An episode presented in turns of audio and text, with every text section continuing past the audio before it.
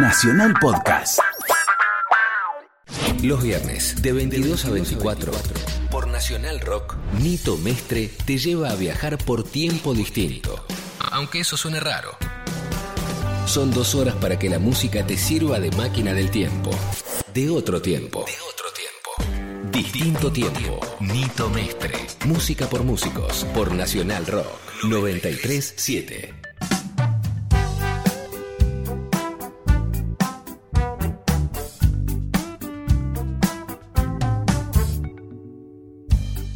Hola, ¿cómo les va? Nuevamente aquí en distinto tiempo, como siempre a las 22 horas en Nacional Rock.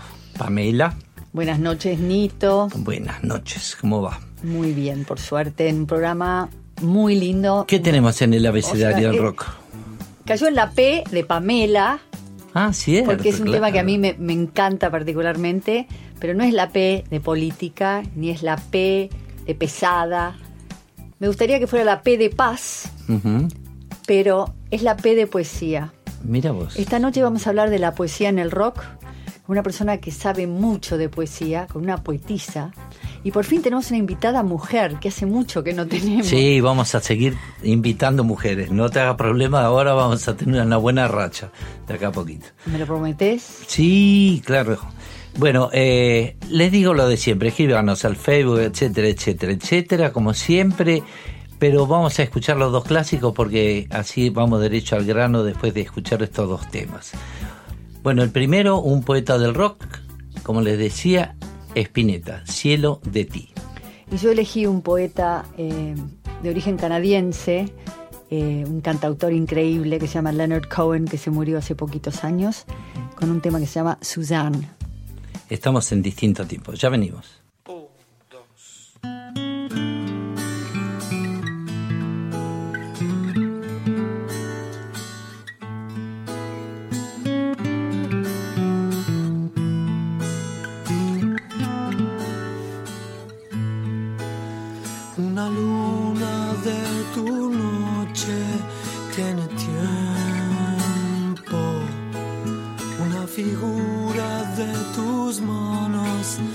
Tiene mucho más.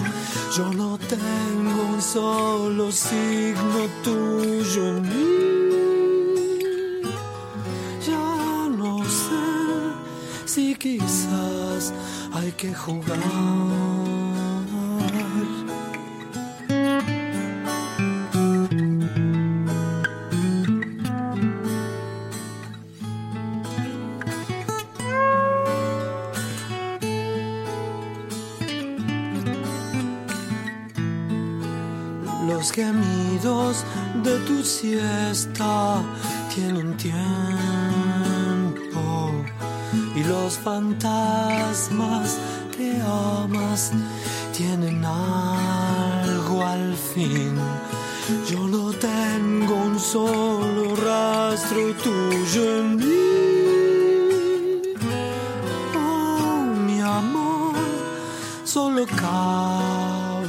Sin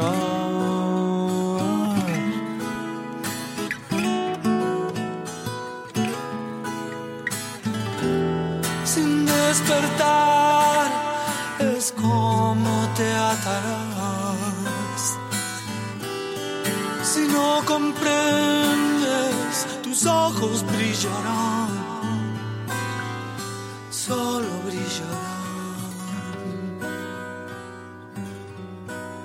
Los desiertos y tus pasos tienen tiempo. Las mareas y las estelas tienen cielo de ti. Ojalá tuviese yo tu amor así, oh, sin saber cómo entrar o cómo salir. Distinto tiempo.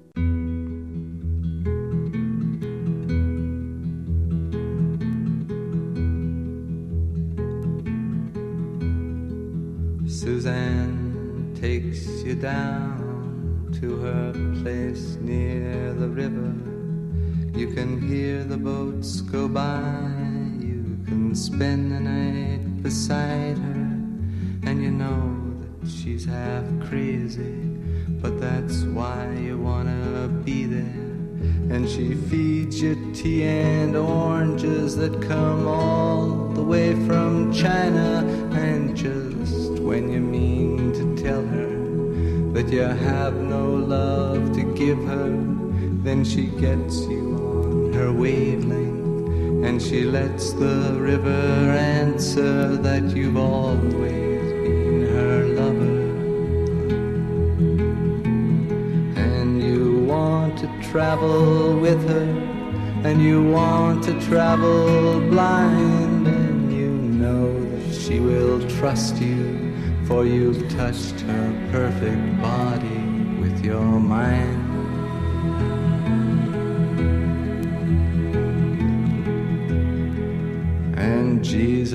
Was a sailor when he walked upon the water.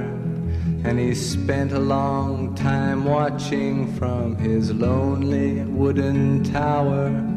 And when he knew for certain only drowning men could see him, he said, All men will be sailors then until the sea shall free them.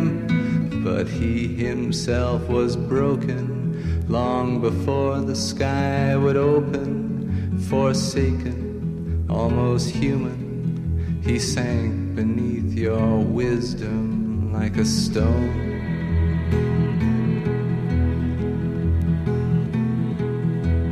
And you want to travel with him, and you want to travel blind, and you think maybe you'll trust him, for he's touched your perfect body with his mind.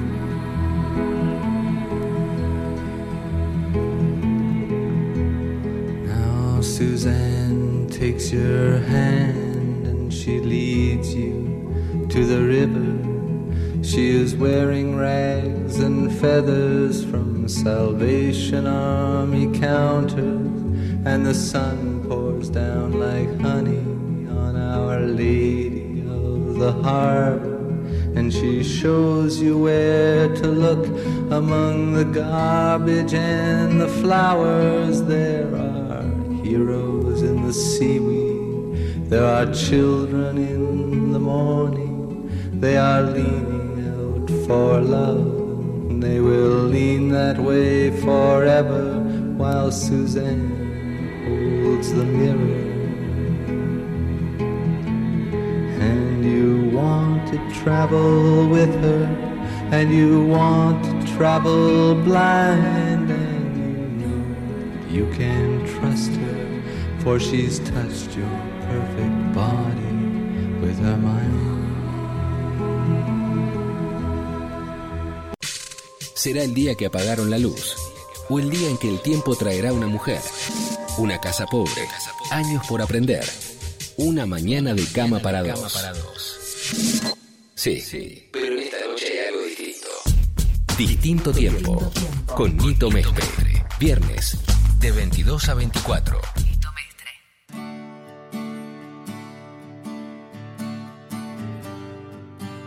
Bueno, ¿a quién tenemos hoy de, de invitada especial, Pamela? Hoy tenemos una poetisa que se llama Blanca Lema, que es una gran amiga, además de una gran escritora. Acaba de publicar un libro, ¿verdad, Blanca? Sí. ¿Cómo te va? Buenas noches. Buenas noches. Bueno, gracias por la invitación, gracias Pame, gracias Nito. Un honor estar Bueno, acá primero. Y acabo de publicar un libro con la editorial Mansalva, que se llama Estrellas y Trotil. Y da la casualidad que Mansalva es una comunión como editorial de poesía entre un poeta rockero como Francisco Garamona y un músico excelsor como Nicolás Mogilevsky, ¿no? Es, en sí mismo la editorial es una productora de poesía y rock. Ah, mira vos. Ujú. Así que hoy, hoy tenés, digamos, un desarrollo del, del tema de la música y la poesía muy interesante, ¿no? Espero que a la gente le guste. ¿Cómo, ¿Cómo lo ves vos? ¿Nos estabas contando Bueno, algo? para mí el tema de ustedes es como un regalo que me han hecho porque me he embalado totalmente. O sea, lo primero que salta es, bueno, que el rock es poesía, ¿no? Si vos ves las letras, ustedes nombraron a Spinetta y bueno, si yo digo, Muchacha, hojas de papel, corazón de tiza, es queda muy claro cómo la poesía está aportando al rock. Y al mismo tiempo yo me hago la pregunta, bueno, al revés, ¿qué le está dando el rock a la poesía, al poeta? ¿no? Y me encuentro con una pulsión, una adrenalina, un eros, que por supuesto hace que ese poeta modifique su escritura y cabalguen juntos. Hay una sinergia, una pulsión que no está dada eh, solamente, digamos, por eh, la métrica libre, esa libertad que puede tener la poesía en el rock, ¿no? Donde el ritmo no está dado por, por la métrica de, de la rima, sino por esos hemistiquios, esos acentos que hacen esa pulsión de donde cabalga la poesía junto con la música. ¿no? eso lo hace bastante distinto, supongo, a la poesía típica, donde, claro, como bien decís, cuando estás escuchando un tema de, rock y nosotros a veces cuando escribimos en castellano añoramos, ahora no tanto porque el, español es, una lengua muy rica, pero los ingleses o los americanos cuando están escribiendo una, una letra y tienen tantas eh, eh, abreviaciones de palabras que las hacen entrar en el tiempo musical, tienen que cambiar mucho y eso ayuda un montón al tipo que está escribiendo, al, músico que está escribiendo una letra, ayuda muchísimo tener eso no tiempo en la letra, ¿no? sino que se adecua muchísimo a la música. Por eso muchos músicos cuando le preguntan qué escribís primero, la letra o la música, casi todos los músicos escriben primero la música y después adaptan la letra. ¿Sabías eso? Mira, lo sabía este, de, dos maneras, porque con la danza sucede lo mismo. O sea, hay poetas que escriben danzando, pero primero es la danza, ¿no? Como en este caso es primero la música. ¿no? Es como que el poema se embruja dos veces, ¿no? Cuando es, eh, al mismo tiempo escuchado desde esa música, ¿no? Y el tercer elemento que tenía pensado para esta charla con ustedes es cómo hay tres poetas en este vínculo entre la poesía y el rock. Uno lo vimos, ¿no? Que es el letrista, el músico, y hay un tercero que es el público. El público también forma parte de esta performance que es el rock, que no lo tienen los otros géneros, ¿no? O sea, una, una pregunta que me hacía es, ¿por qué el, el la poesía es rock y no es eh, el tango rock, no el tango poesía, ¿no? O sea, tiene poesía, pero está comandado el tango por una historia, una narrativa, más una novela o un cuento, ¿no? Así como un bolero es un soneto, no tiene que tener. Y por eso también desde el punto de vista de, de, esa libertad que le da el rock a la poesía, es que tú dices, bueno, perdón que yo hablo de repente con tú, este, es que tú dices, bueno, eh, la, la ópera rock, ¿no? Como desafío. Y el gran desafío es conservar lo performático que tiene el rock, a pesar de que la estructura ¿no? de la obra te obliga a tener una, una, historia ¿no? para contar. ¿no? Y entonces, bueno, eso de, del fervor de la performance me parece súper rico. Bueno, vamos a escuchar un poco de música y seguimos con esta charla tan interesante. Estamos en distinto tiempo con Blanca Lema.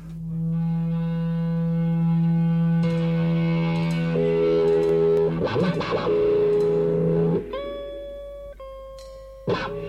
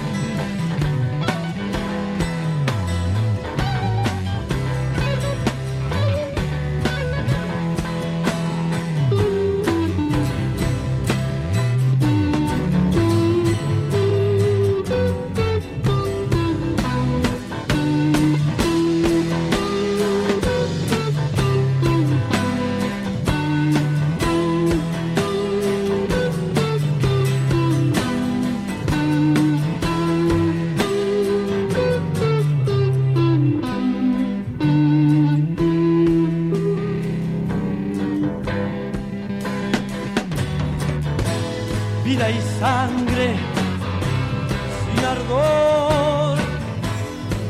No hace falta, hay calor. No miremos hoy. Descansemos hoy, vida y sangre sin ardor. No hace falta, hay calor descansemos hoy. No miremos hoy. Vemos todos colores sin saber lo que es hoy.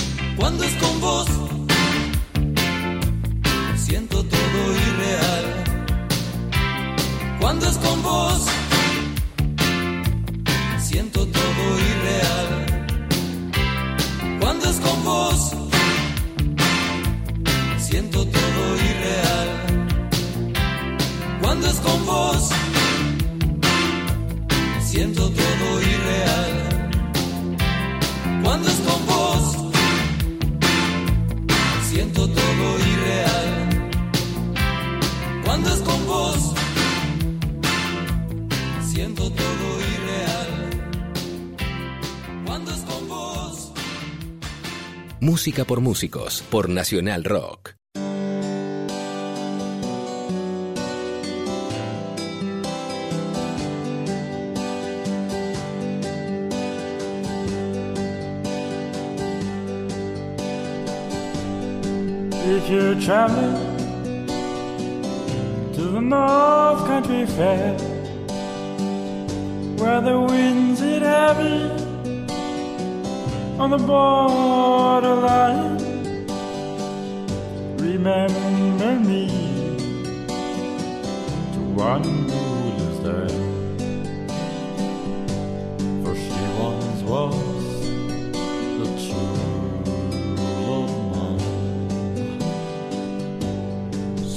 For me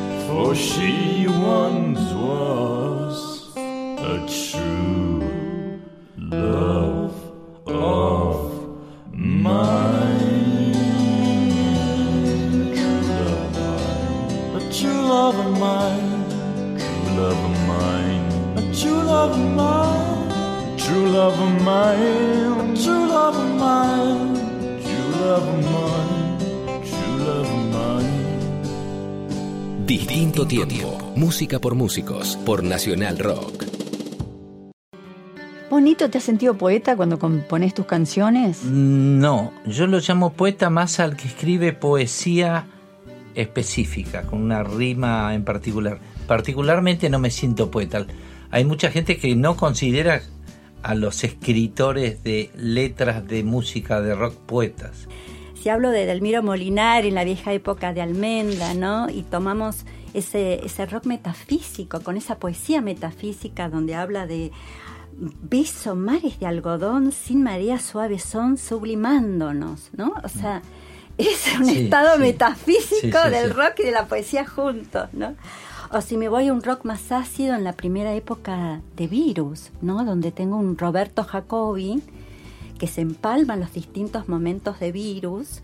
Él era el escritor de las letras. Él era, la- él era el letrista, El el, maravilloso letrista, ¿no? Y fíjate qué, qué ácido que es su poesía y qué ácida es Virus, ¿no? Cuando dice, me puedo estimular con música y alcohol. Y al Ujú. mismo tiempo es romántico, pero me excito más cuando estoy con vos, Claro, sí, sí. ¿no? O sea, es Sí, sí. un, un poema ahí abierto desde las venas. Eh, pero también vas- podés ver cómo el poeta, a medida que va evolucionando en su poesía, también busca estos casamientos con distintos estilos de músico, ¿no? Para hacer es- este, este rock que hable de ese casamiento. Entonces vemos a un Jacobi con Leo García, con Sergio Pángaro, eh, cómo, cómo va cambiando, ¿no? O me encanta la poesía punk, por ejemplo. O sea, yo a veces escucho también poesía, eh, música punk para inspirarme, para tener ¿Ah, ese sí? contagio. Sí, o sea, a veces en vez de leer poesía, escucho música, y, y especialmente rock, porque bueno, es de mi generación y escribo de los cuatro años y de los cuatro años escucho rock, ¿no? Entonces, eh, me sirve absolutamente de inspiración, ¿no?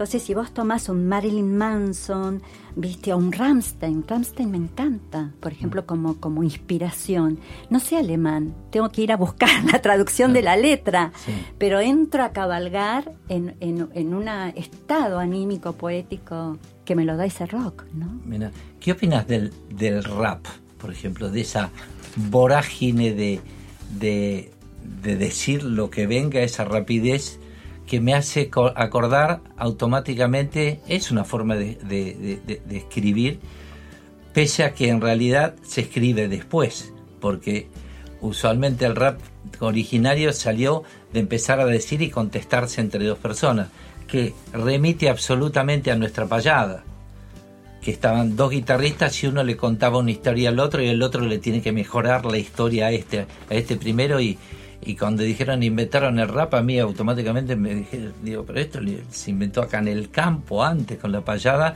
donde tenían que empezar a rimar, eran los que mejores rimaban y que contaban las mejores historias y que y salía en el momento y después quedaba registrado. Es, es una inversión a, la- a lo de escribir poesía. ¿Te gusta eso? A mí me encanta. o te llama y- la atención, por lo menos. Sí, no, no, una de mis metas es, eh, eh, bueno, estudiar hip hop, por ejemplo, Ah. ¿no?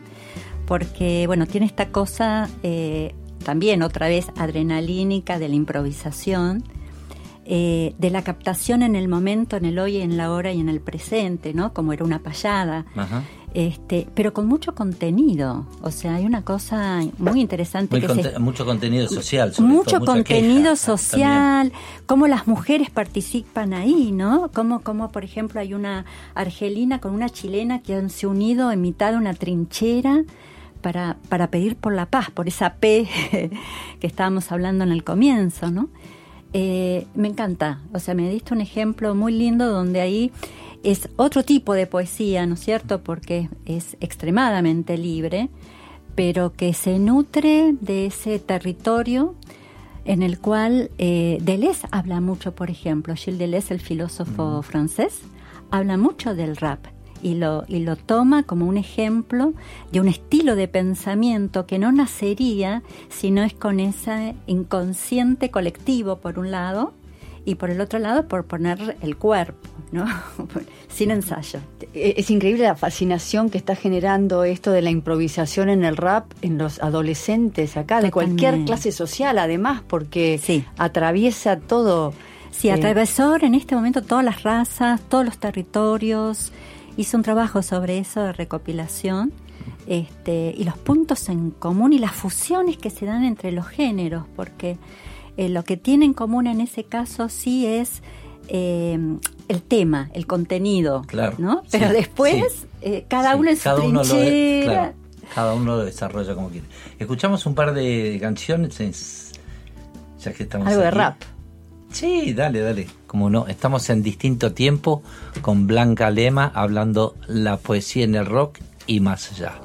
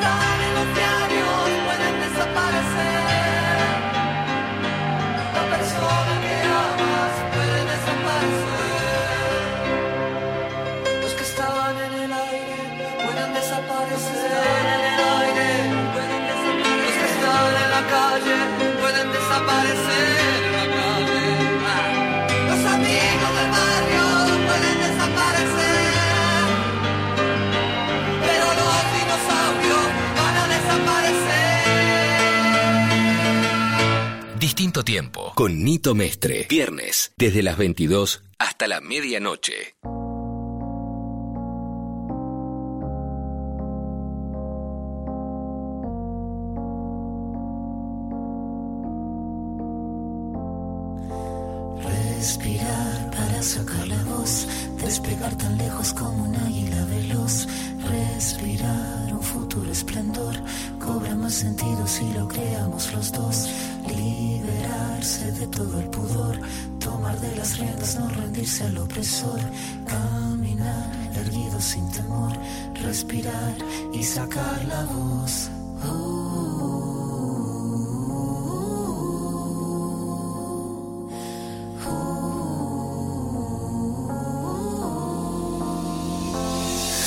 Los bolsillos vacíos, los labios partidos, la piel con escama cada vez que miro hacia el vacío, las suelas gastadas, las manos atadas, la puerta de entrada siempre tuvo el cartel que dijo que estaba cerrada. Una espina clavada, una herida infectada, entramada, una rabia colmada en el todo y en la nada. El paso torpe al borde sin acorde cada vez que pierdo el norte.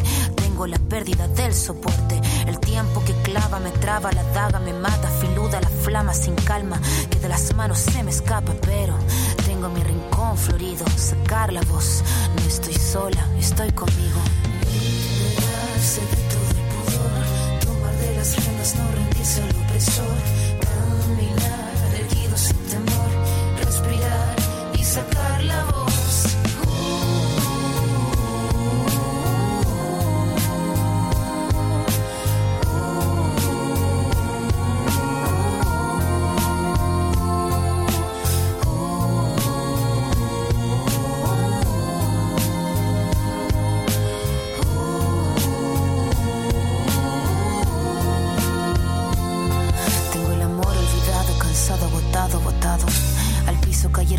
fragmentos que estaban quebrados. El mirar encorvado, el puño cerrado. No tengo nada, pero nada suma en este charco. Mandíbula marcada, palabra preparada. Cada letra afilada hasta la cresta de la oleada. Sin pena ni gloria, escribir esta historia. El tema no es caerse, levantarse es la victoria. Venir de vuelta, abrir la puerta, estar resuelta, estar alerta. Sacar la voz que estaba muerta y hacer la orquesta. Caminar, seguro libre, sin temor, respirar sacar la voz. Liberarse de todo el pudor, tomar de las riendas, no rendirse al opresor. Caminar erguido sin temor, respirar y sacar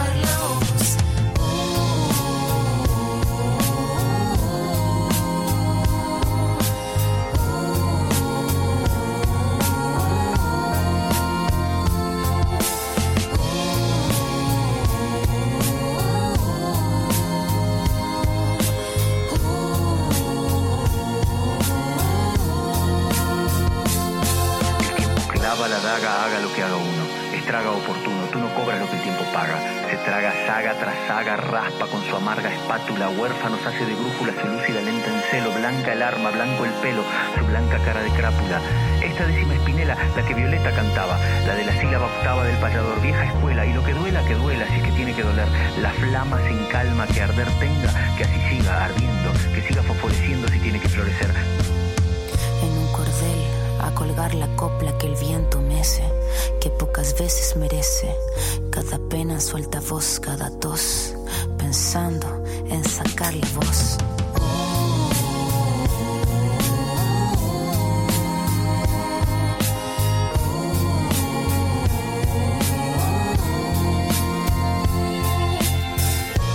Distinto tiempo con Nito Mestre. Viernes desde las 22 hasta la medianoche.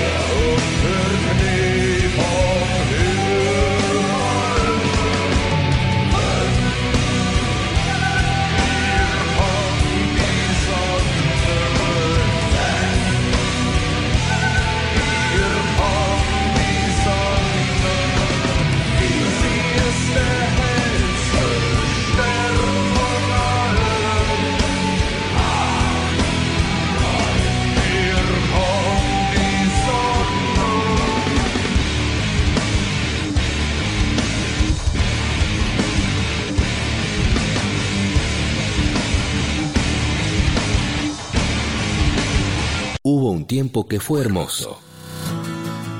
Hubo, hay y habrá un distinto tiempo. Nito Mestre te lleva a recorrer la música que nos trajo hasta acá. Distinto tiempo. Distinto tiempo. Nito Mestre. Estamos con Blanca Lema en distinto tiempo. Eh, cuando hablaste los letristas, los músicos de rock y el público, ¿por qué el público? Bueno. O contame cuál es la visión de, de la colaboración del público en todo esto. Yo, yo tengo mi idea, obvio, pero contame. el- Sí, no sé desde el punto de vista del artista, este, qué es lo que está sintiendo. Yo lo, lo vivo como bailarina y como performer.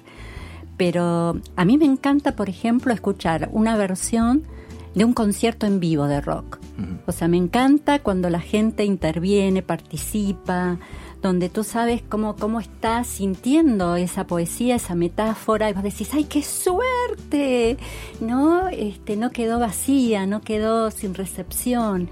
Entonces, hablo de ese tercer poeta porque evidentemente tú escuchas una versión de un concierto en vivo en Holanda y va a ser distinto a un concierto en vivo en Buenos Aires y un concierto en vivo, que no se da en otros géneros. O sea, yo no me imagino en el Colón, por ejemplo, el público participando en medio de un concierto de Beethoven. Claro, sí. ¿Viste? Al revés, ¿viste? No te dejan ni toser, aplaudís antes de tiempo y sos un maleducado. Pero hay una confianza, una entrega mutua, ¿no? Un acto único que se produce, una tensión en diagonal entre ese público y ese rockero. Parece Fue- que los dos están Fue, y sapeando. fue creciendo con el tiempo, porque fíjate vos que eh, un detalle, la altura de los escenarios. Fíjate en esto. En los años 70 y pico, aquí en la Argentina, los escenarios eh, no te llegaban al cuello. ¿Sabes por qué? Porque la gente no se acercaba al escenario nunca, porque estaba sentado, porque a duras penas en una de esas cantaba un poquito y aplaudía al final del tema y punto. La participación del público fue subiendo, por lo tanto se empezaba a acercar, por lo tanto se elevaron las, las medidas de los escenarios, porque la gente se empezó a participar más. Llega el punto de, de ahora, donde en muchos recitales el show está casi abajo, tanto como arriba porque el público está forma parte y vos ves cuando toman las cámaras de todas las cosas que están pasando abajo del escenario y sin caer mal, pero hay veces pasan cosas más lindas abajo que arriba del escenario, porque hay unos grupos que no son tan buenos y yo digo, qué extraño, el fenómeno pasó a estar abajo del escenario por, por distintos motivos, la participación. Eso cambió en nuestros años desde la dictadura, cuando empezó la democracia, se empezó a alargar todo y hubo como una efervescencia y una participación extra de que vos le ves a, a todos cantando las letras, pero la participación cambia con, con el pogo, por ejemplo, que es una extrema participación ya de- del público. ¿Vos cómo, cómo lo ves ese? Yo lo veo como un acto de amor, ¿no? De, de confianza. De una, o sea, hay como una votación también, ¿no? Creo que nació desde Gusto, ¿no? También esto de, de, Claro, de- afuera, sí. de establecer una comunidad, o sea, de ponerse en una misma situación, donde en otros géneros, vuelvo a decir, no se da. Porque el género mismo te pide como seguir estando en una formalidad y en una distancia. Y acá es una distancia que no, no está dado en un distanciamiento, ¿no? Sino en un rol, pero es como un concepto nuevo, y, Pame que le gusta tanto también hablar de tendencias, que es desdibujar los límites del arte, ¿no? O sea, borronearlos. Y creo que, que cuando más el rock se vuelva performático y se nutra más de ese tercer poeta, que es la gente, este, más van a suceder cosas nuevas. Me da la sensación que por ahí estamos. Aunque esto no es ningún invento nuevo, ¿no? La poesía y la música se remontan a Siglos. principios de la vida. Principios de la vida, hay mucho material disponible para investigar ahí, donde te, te- te cuentan que justamente poesía y música est- siempre estuvieron unidas. Eh, Unidas quiere decir inseparables, ¿no? De manera inseparable. Porque el, so- el- el silencio es, es, Es la poesía, de la música también. Mira, yo creo que es algo que no sé si se da, Anito, y eso es algo, una pregunta que tengo a vos, ¿no? Porque como bailarina, cuando dejo de bailar, por ejemplo, y se- o, o- o decir un poema, y hay un silencio en el público, es hermoso, lo amo. Claro. Es lo más lindo que me Es pudo que- haber pasado. Mm. Después si hay un aplauso, no si queda solo Claro. silencio. No, pero No, en, en- en la música se crea que obviamente es una, el clima, que siempre cuando, cuando estás ensayando con los músicos decir, bueno, acá quiero que haya un clima, bueno, acá bajamos todos, acá hay ciertos acordes que te producen tensión y hay ciertos acordes que te producen rel- relax, que los metes a propósito, o un silencio, un compás de un silencio más alargado para quedar expectante y que la gente haga silencio a la vez o se exprese de otra manera. Hay, todas pequeñas cositas que a veces se hacen y que, eh, ¿sabes de- de cómo surge? Muchas veces cuando lo empezás a tocar en vivo antes de grabar el disco. Vos, por eso uno, eh, lo mejor es empezar a tocar el, tema en vivo, primero, porque te acostumbras eh, al tiempo que en realidad después lo vas a, tocar en vivo.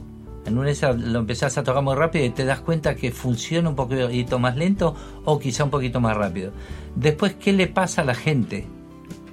Que lo vas notando. Y entonces en una de esas necesita un relax en algún momento, un solo, un espacio de que no haya nada, sacarle una parte al tema o algo que la gente instintivamente va a repetir. Que en una de esas puede ser un coro que yo a mí, me ha pasado a veces, por ejemplo, que la gente no sabe el tema e intenta decir la letra que no sabe. La primera vez que lo escuchó y intenta y vos le ves que tra- intenta mover la boca. Quiere decir que esa parte del tema les gustó. Entonces esa parte la van a aprender, va a pegar rápido y otra que no les pasa nada. Pero es muy rico todo eso, esa parte Es de muy rico, la, cómo la gente forma parte de la misma coloratura, ¿no? Este, esto de la Y contracción. si supiesen lo que influye la gente en el músico, una de las cosas que dijo, que me dijo Paul McCartney cuando le pregunté si no le aburría cantar algún tema de los Beatles, eh, me dijo, no, siempre sucede distinto y lo más importante cuando, haciéndolo breve, que quiso decir, cuando va madurando, lo importante el feedback de lo que uno recibe del público que es eso que vos decís, el cariño y el amor de que les estás cantando un tema que ellos quieren escuchar. La función del músico es, eh, aparte de darse el gusto de cantar y todo, agradar al público, darle un momento placentero de felicidad y de comunicación con la gente. Y tiene, es un ida y vuelta, Es una ida y vuelta. que no lo podés descuidar y ponerte... Porque hay algunos que piensan, casualmente me hago acordar del otro día que alguien que escribió algo, eh, en Facebook. Eh, no podés eh, ponerte a cantar todo lo nuevo y lo último y no me importa nada. Eso es un acto de, de egocentrismo enorme que yo he visto en todos los músicos a partir de hace un buen tiempo, que todos cantan para tener una conexión con el público y que se produzca algo con la gente. Por eso la gente es tan importante para el músico.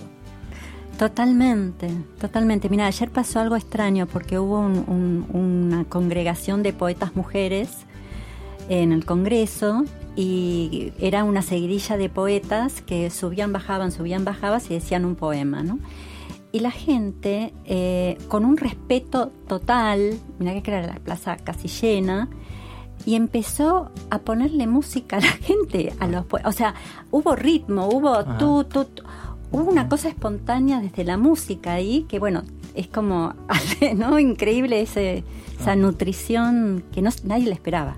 Mira vos. Vamos a escuchar un poco más. Dale. Después te quiero preguntar sobre la imagen, la imagen que tiene y la incidencia que tiene la imagen en la percepción del poema o de la música. Estamos en distinto tiempo con Blanca Lema, la poetisa. the long and winding road that leads to your door will never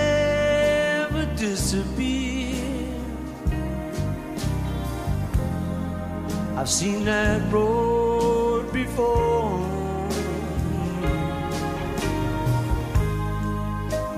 It always leads me here. Lead me to your door.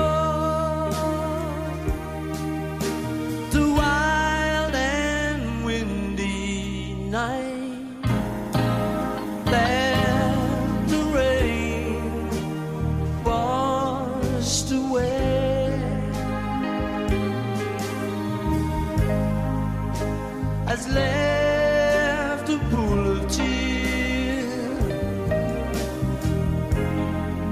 crying for the day. Don't keep me waiting here. Let me know.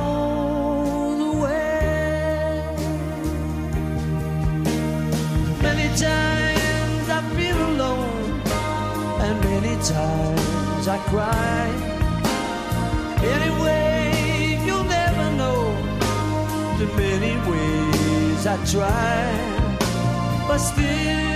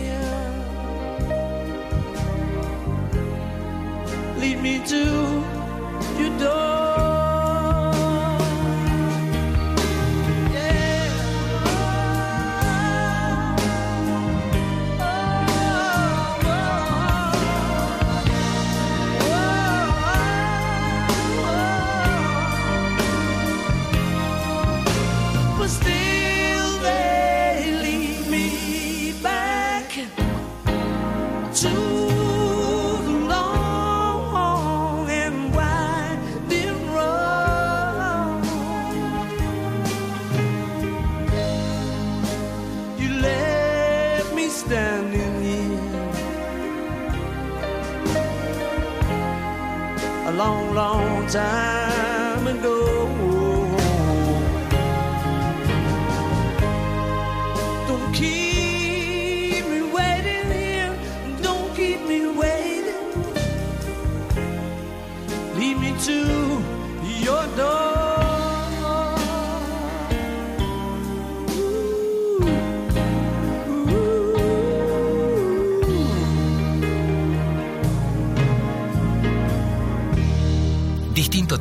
con Mestre. Viernes, desde las 22 hasta la medianoche.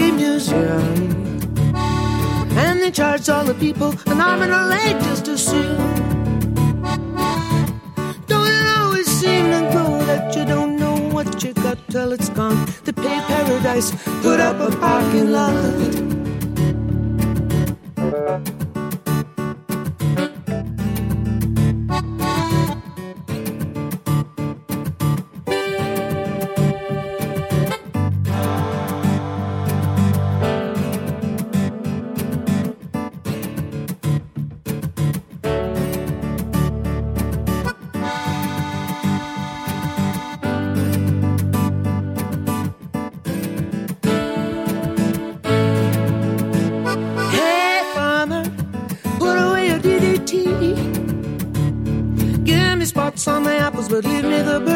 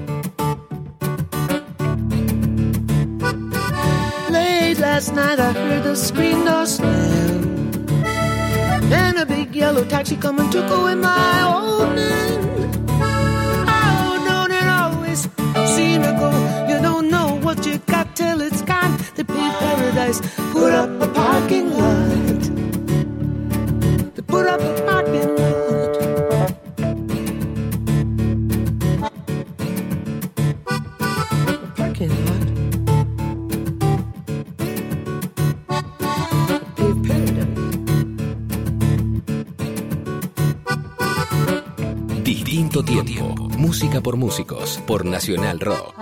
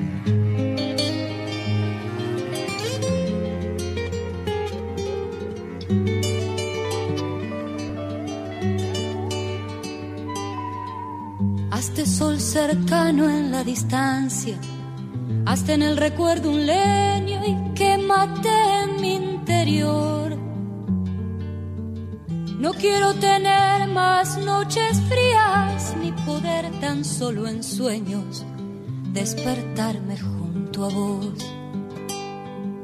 Que tengamos alrededor nuestro quien berre nuestros nombres y mucha sombra por dar. Y cuando lleguemos a la tierra, únete conmigo en sabia, así sombra igual.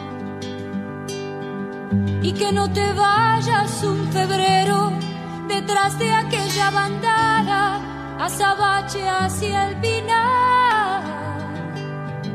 Quiero ser también dueña del cielo y un pinar, pero es preciso que me enseñes a volar. Quiero ser también dueña del cielo y un pinar, pero es preciso enseñes a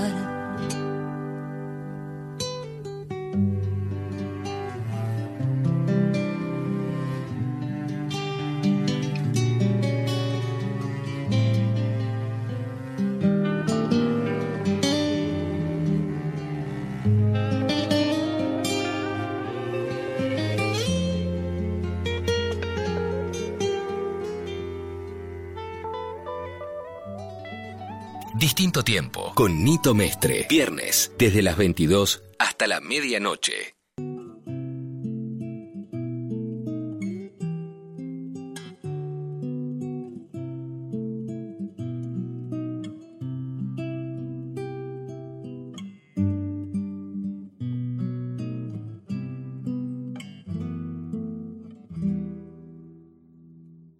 Algunas letras de, de, de, canciones son casi poemas y están muy cerca de la literatura, ¿no? ¿Cómo se percibe la imagen del que las pronuncia? O sea, en, el caso del rock, por ejemplo, para que al, público perciba esa canción como un acto de poesía. Eh, la gente tiene una sensibilidad y que es impresionante a la poesía. Hay, hay mucho y cada vez más público joven que está más abierto a la poesía. O sea, es- esa sí es una tendencia donde la poesía se transformó en un lenguaje en común, ¿no? Y, esa necesidad de no ser literal y de no estar sujeto a una explicación, a un porqué, un para qué, ¿no? Un dónde, sino un, un abrirse el corazón ahí, a corazón abierto. Eh, hay letras, por ejemplo, si vos, Nito, por ejemplo, tomás el caso de, de Rayo Hit, ¿no? Eh, o, de, las letras de Rem, en- sobre todo en la primera época de Rem, o las actuales de Arctic Monkeys, ¿no? Sobre todo cuando Alex Turner escribió Submarino que son con canciones que a mí siempre me encantaron y confieso que al no dominar el inglés no sabía muy bien exactamente por qué me gustaban tanto, porque musicalmente no era que fueran tan originales en todo caso, sí.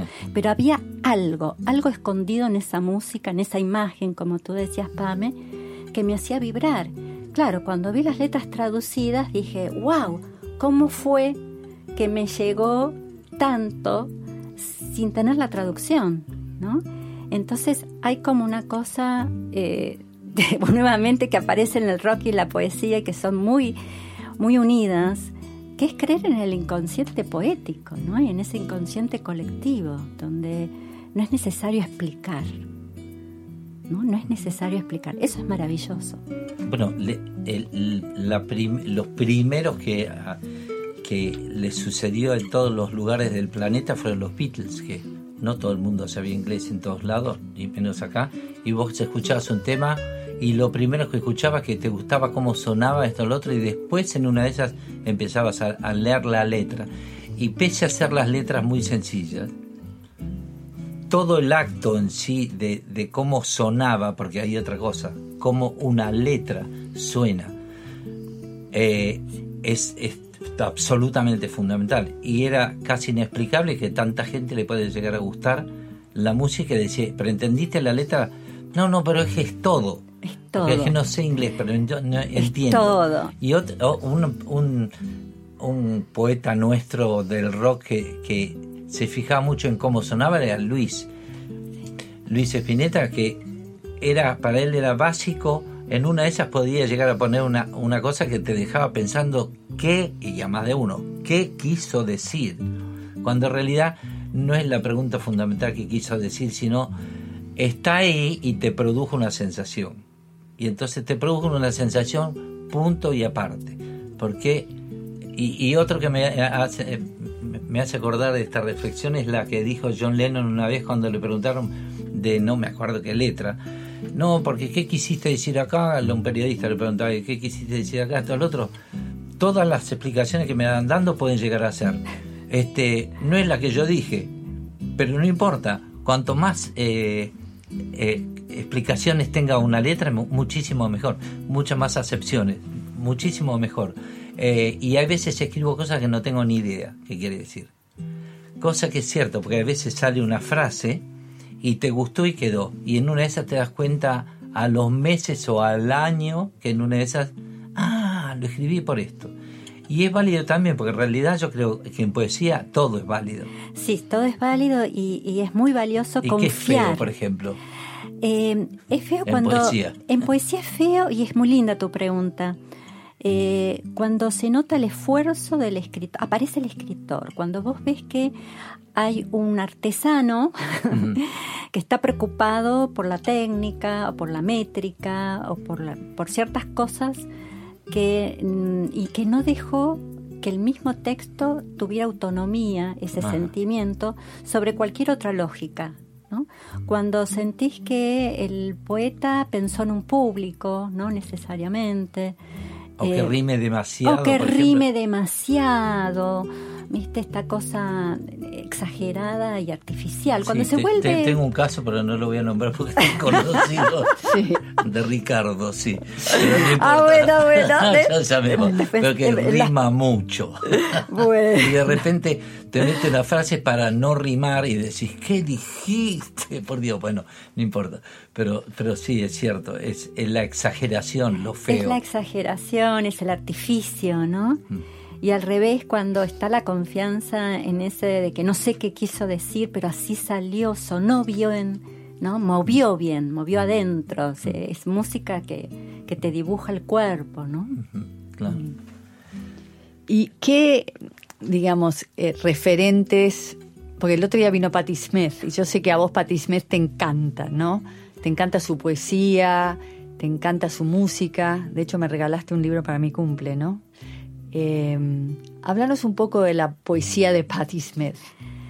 Bueno, Patti Smith eh, junto con Bob Dylan son dos ejemplos de poetas y músicos de rock muy comprometidos. Entonces es un ejemplo de cómo ella transforma el, poema en una canción. En, en el caso de Patti, por ejemplo, no estoy tan segura si Vino la mito- música primero. Si es la música primero. A mí me da la sensación que en el caso específico de Patti Smith es al revés. Puede ser posiblemente que luego modifique, haga una segunda Sí, eso seguro. vuelta. Eh, bueno, segura, eso seguro se hace. Porque es de el una. trabajo en, en conjunto. Sí, sí, sí. Pero ahí sí la letra eh, nace con una intención, ¿no? Eh, yo la admiro, eh, Pame, porque es muy difícil justamente llevarle la- ese estado de la poesía pura a la música y que quede tan natural, ¿no? O sea, vos ahí no notás en Patti Smith el artificio que hablábamos antes, ¿no? Sino, bueno, nació así y creo en la potencia. Creo que es un concepto en, el- en la poesía tanto de Bob Dylan como la de Patti Smith, que es esa mm, impronta que tiene el rock donde confía en su propia potencia, ¿no? en, en- en ese, en ese devenir que va a traer la música para volverse eh, más erótica o más combativa y que puede estar en, en el en la misma pieza musical, ¿no? que se deja transformar, que no es esa cosa comercial, viste, del estribillo que se repite, ¿no? sino es la entrega en desnudo.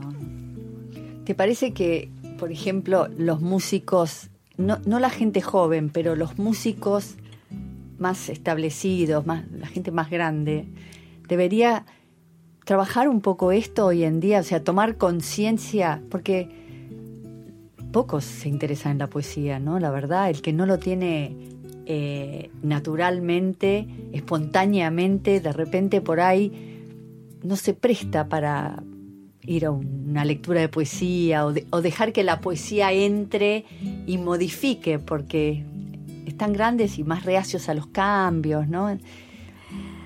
Eh, Vos que amo- tendencias. Claro, am- amo, amo el, el- el rock porque sigue estando vivo, justamente porque, porque la poesía sigue siendo viva y porque es un, un elemento de comunicación cada vez más vigente, ¿no? Porque las palabras están empezando a no tener sentido, o sea, hay un baseamiento en el mismo lenguaje. Entonces, eh, cuando tenemos figuras muy famosas o muy preestablecidas, eh, claro, hay una tendencia a repetir la fórmula que dio éxito, ¿no? Que funcionó. Pero estamos en un momento de tanto movimiento donde las viejas fórmulas ya no, no, no, No- no atraen. No atraen, eh, no comunican, ese es el tema. Es un tema de comunicación. ¿no? Si ves eh, un, un diálogo adolescente que es hermético, que dice, ¿vos entendiste algo? ¿No? Ellos entendieron. Pero fíjate que el uso de la palabra también está puesto desde otra dimensión, ¿no? que es la dimensión del contexto. Y ahí volvemos a ese acto performático que se da en el rock con el, poeta, el letrista, el músico y el público. Pero yo, yo eh, estuve escuchando un par de bandas, aparte de Salva Pantallas, una banda eh, de dos chicas uruguayas que, que están andando muy bien. Ahora no recuerdo el nombre, pero ya lo voy a buscar. Que tienen un, un día, eh, una historia como se contaban las cosas en los años 70. y son chicos de 18, 19 años. He visto más de uno, que historias simples, cosas simples como eh, lo contrario de lo hermético, cerrado y con una tendencia de queja, sino más bien una tendencia optimista. ¿Vos lo ves eso? Sí, en- eh, Hay sí. ciertos eh, hitos que a mí, por ejemplo, en una ya me fijo en ello porque me alegran que sean, que sean así, donde están contando ciertas cosas y hay una, una dosis de frescura que lo, lo noto porque, por ejemplo, est- estos pibes, por ejemplo, tienen setenta y pico de mil de seguidores en Instagram, se conocieron vía Instagram, los uruguayos también, estas dos chicas uruguayas, este, y tienen una lectura poética sencilla, casi te diría bitlesca, eh, y con esa tendencia optimista. ¿Vos cómo ves que eso es factible? ¿Para qué lado ves a los más jóvenes ir? Bueno, el fenómeno de, de- de estos casos de Uruguay es muy interesante porque gusta en distintos públicos adolescentes. Yo conozco adolescentes super punk que también le gusta, que parece ilógico, ¿no?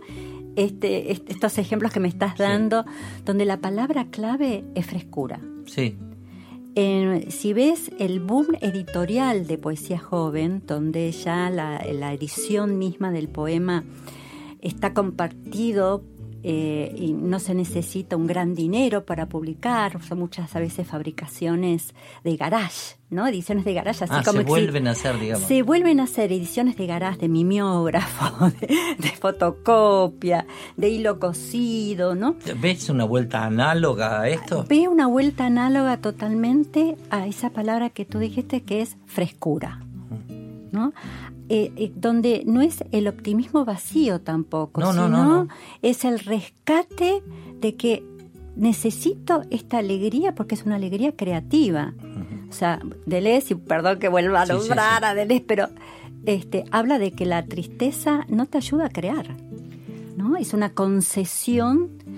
Una cosa es la pavada, ¿viste? No, no es irnos al extremo de que no tenga sentido, sino que esto es lindo, esto me pasó, me besó un chico, ¿no? Y, y lo muestro y te lo comparto. Claro. Pero tiene que ser una persona joven, no puede ser una persona grande que lo No. bese un chico o que lo bese un viejo. Bueno, o sea, está. la frescura está acotada a la juventud hoy no, en día. hay casos muy lindos y eh, hay poetas grandes, que grandes en el sentido que tienen entre 40 y 45 años, digamos, no son adolescentes, que han guardado su frescura, que se llaman como postmodernos, pero tiene una cosa muy romántica, que no es naif, porque ahí ap- aparece el dolor, aparece la experiencia, los años, pero sí tiene esa cosa fresca y sencilla. No es un- una poesía y un rock, porque me estoy recordando acá a Dani Ampi, a, Sergio Pángaro,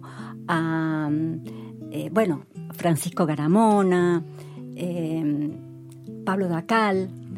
Eh, son es- este tipo de poetas que cantan y tocan lo que ellos hacen, eh, donde sus poemas no son exactamente lo que hacen estos chicos uruguayos, ¿no? Pero, se, pero tienen esa frescura y esa sencillez y rescatan de que, bueno, esta es mi parte sana también, ¿no? Esta es mi parte sana. Y ahí es donde, ¿qué pasa? La música no acompaña. ¿Por qué, digamos, no se ve este fenómeno traducido? Y posiblemente porque son todos tipos de conciertos, como en, en el caso de las lecturas de poesía, que suceden en lugares alternativos de la cultura, no son en lugares comerciales. pasa que estos lugares alternativos cada vez se están volviendo menos alternativos porque forman parte del hábito de la cultura joven, ¿no? Es el decir, bueno, en este barcito, en este subsuelo, ¿no? Volvemos, bueno, a la, a la cueva de los Beatles también. Claro. Vamos a escuchar un par de músicas más y después seguimos. Bueno, Estamos en distinto tiempo con Blanca Lema.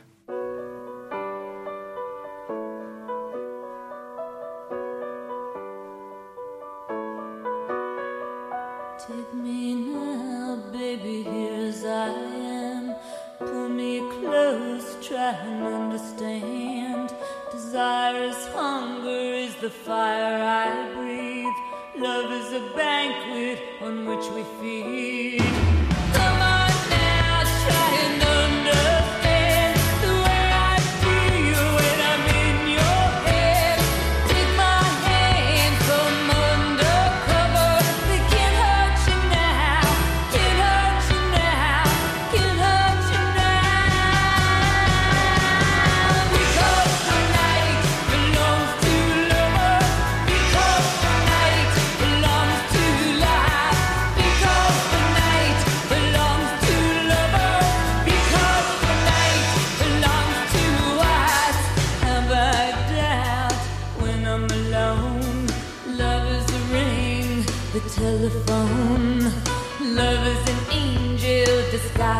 last here in our bed.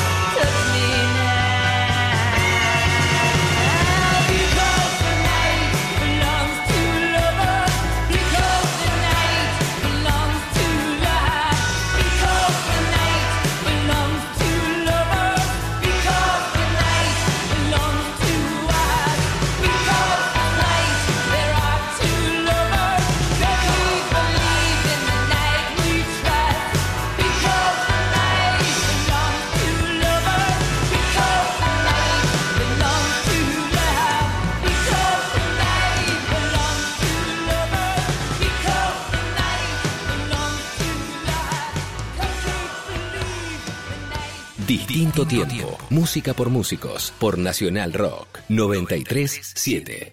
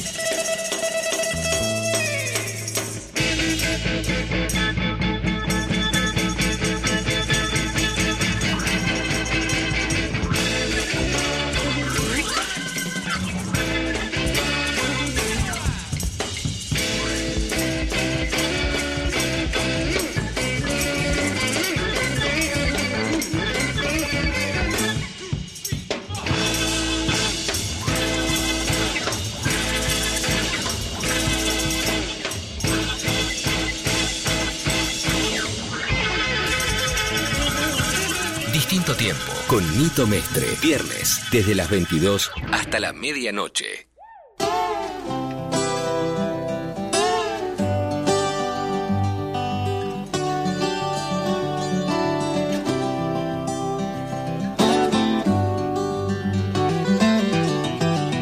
Hoy dice el periódico que muerto una mujer que conocí,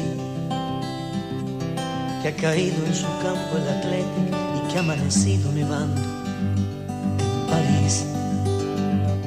Que han hallado una bolsa de coca, que a Piscis y Acuario les toca el vinagre y la hiel. Que aprobó el Parlamento Europeo una ley a favor de abolir el deseo que falló la vacuna anticida, que un golpe de Estado ha triunfado en la luna y movidas así. Pero nada decía el diario de hoy de esta sucia pasión, este lunes marrón, del obsceno sabor a cubata de ron de tu piel, del olor a colonia barata del amanecer este cuarto sin medias ni besos, de este frío de agosto en los huesos, como un bisturí. Hoy amor,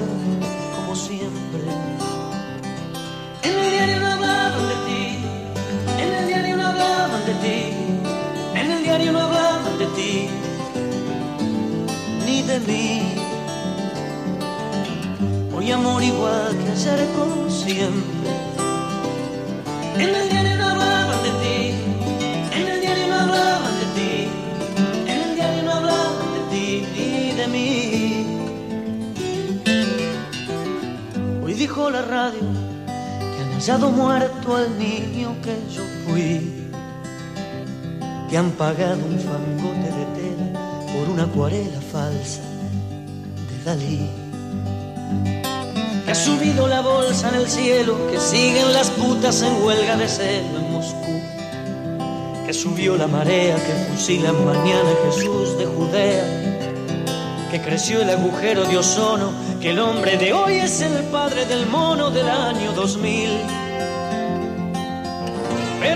Decía el programa de hoy de este eclipse de mar, de este salto mortal de tu voz gritando en la cinta del contestador, de las huellas que deja el olvido a través del colchón, el otoño como una amenaza, el dolor de encontrar en las tazas tus huellas de carmín.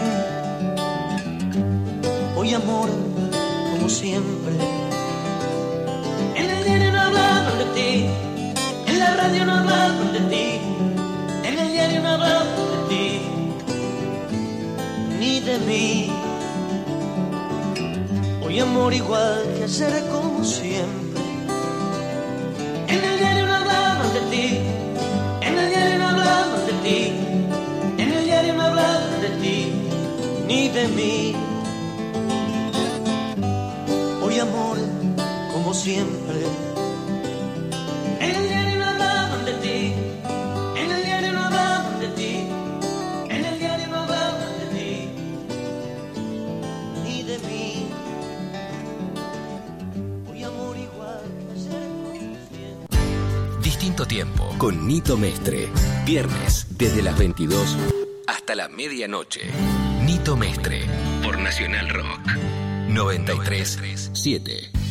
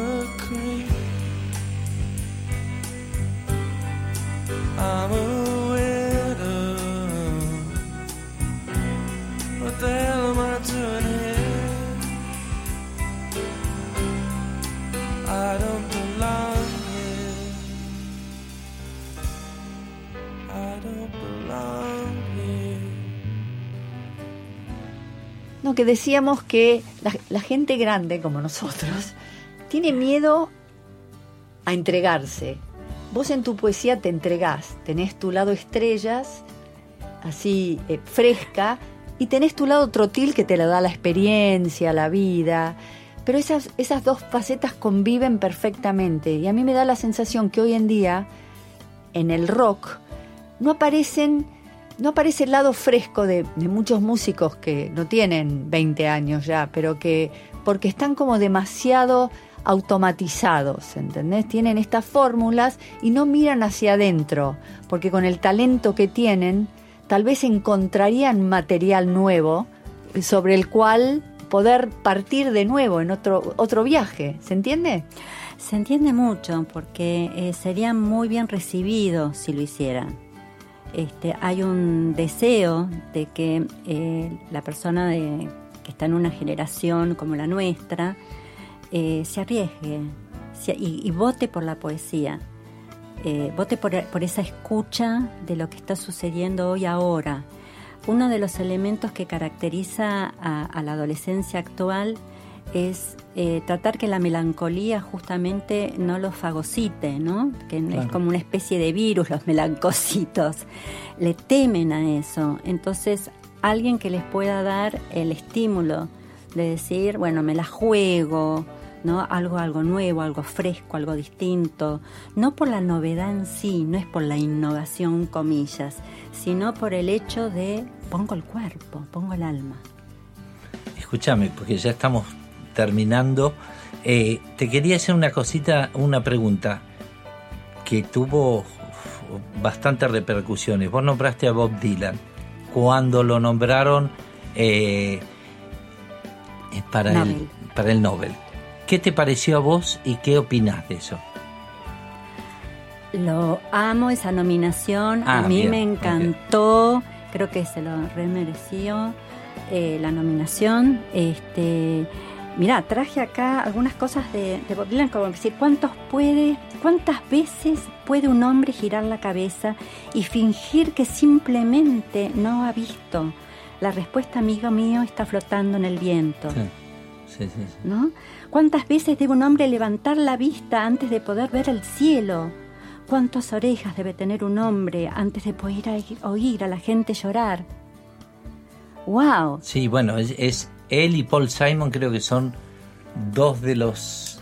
Bueno, y Leonard Cohen. Leonard Cohen. Leonard Cohen, Lo que me pasa que- encantó lo ese que- ejemplo. Claro, me encantó ese claro, lo que pasa es que yo lo junto con, en el caso de Dylan y de Paul Simon, la facilidad que tiene que aparte lo cantan. Son cantantes. Y Leonard Cohen es un decidor. Por eso vos siempre cuando escuchás los discos de Leonard Cohen, que lo he escuchado muchísimo con, con Eduardo Gatti en Chile, porque soy fana de él, me encanta, siempre tiene esas cosas de las voces femeninas atrás acompañando Claro.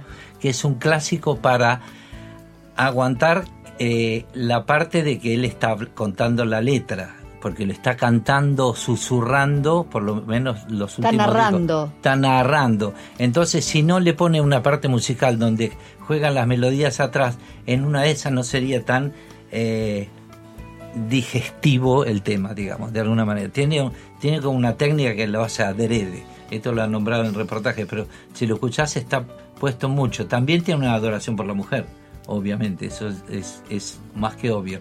Pero siempre hay coros y, y voces femeninas con Leonard Cohen. A mí particularmente, Paul Simon y Dylan, sobre todo Paul Simon, es un tipo que aparte de escribir lo que escribe, lo canta de una manera porque tiene una melodía, tiene un agregado de, melodía. Y Dylan también. Dylan, lo que pasa es que con el tiempo empezó a, a, enojarse con sus propias músicas y entonces empezó a cantar soplando en el viento de, una manera rarísima, que lo canta totalmente. Y creo que últimamente volvió a amigarse y en los últimos shows que está haciendo lo está empezando a cantar como lo cantaban. Cosa que le pasa a, a- algunos músicos cuando se aburren de, de sus propios temas, lo empiezan a modificar y cantan, parecía que están cantando otro tema. Sí, y ahí- Serrat, por ejemplo, Serrat, Serrat en, en su momento, en los 70, sí podemos decir que, que es un trovador, ¿no? Ahí, ahí entra ot- otro rol de la poesía, ¿no? que, bueno, ha- hace como una especie de, de función de coro griego, ¿no? Te cuenta el otro lado no ocu- oculto del- de, lo cotidiano, donde... es un estilo que está pasado de moda. Eh, yo siento que el, el- el hip hop o el rap es un reemplazo mucho más contemporáneo a esos trovadores, digamos, ¿no? Porque eh, son más eh, en conexión con esa pulsión actual de los jóvenes, ¿no? Especialmente. Claro. ¿Y Bob Marley? Me encanta. sí, me encanta. Pero tomaría, digamos, de Bob Marley eh, es- esto de, de lo visceral, ¿no? Como un Santana también. ¿Viste? Esta cosa de vos decís, bueno, escucho Santana y obviamente me pone en, en, una, en una frecuencia poética muy especial, ¿viste? De alguien que este, tiene mística, ¿no? O sea, hay, un- hay una cosa de- de ubicación de lo invisible, ¿no? Tomando otra vez al flaco Sí. como referente, que, que tiene el rock. El rock tiene mucho invisible, esa, esa potencia, esa fuerza de su lenguaje. Bueno, Blanca, eh, fue un gusto tenerte entre nosotros. Esperemos que la hayas pasado bien. Lo sorprendimos con la P de poesía. Sí, para mí un honor estar eh, bueno con ambos. Bueno, Los felicito por el programa. bueno, muchas gracias. Este, y disfruto seguir escuchándote, Nito, Bueno, porque gracias. eres divino. Bueno, muchas gracias. Bueno, eh, nos despedimos con un poco de música. Así es, ¿qué, qué te gustaría escuchar? ¿Con qué te gustaría que nos fuéramos a dormir esta noche? Espineta. Espineta. Con. Arrancamos con Espineta y terminamos con Espineta. Bueno, dale. Bueno. Nos vemos el viernes que viene a las 10 de la noche en distinto tiempo. Que suenen con los angelitos. Chao, chao.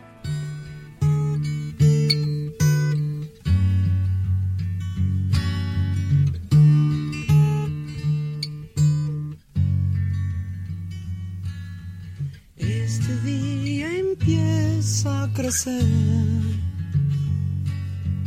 Voy a ver si puedo correr. Con la mañana silbándome la espalda. O mirarme las burbujas.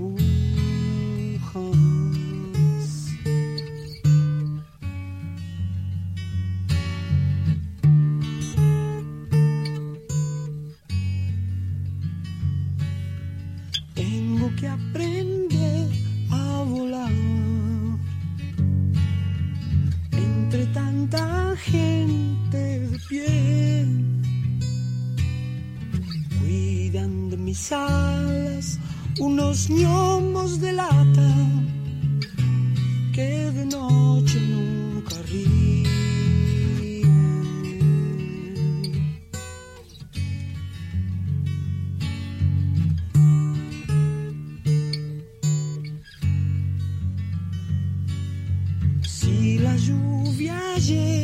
Hasta aquí, voy a limitarme a vivir. Moja de mis alas como el árbol o el ángel, o quizás muera de pena.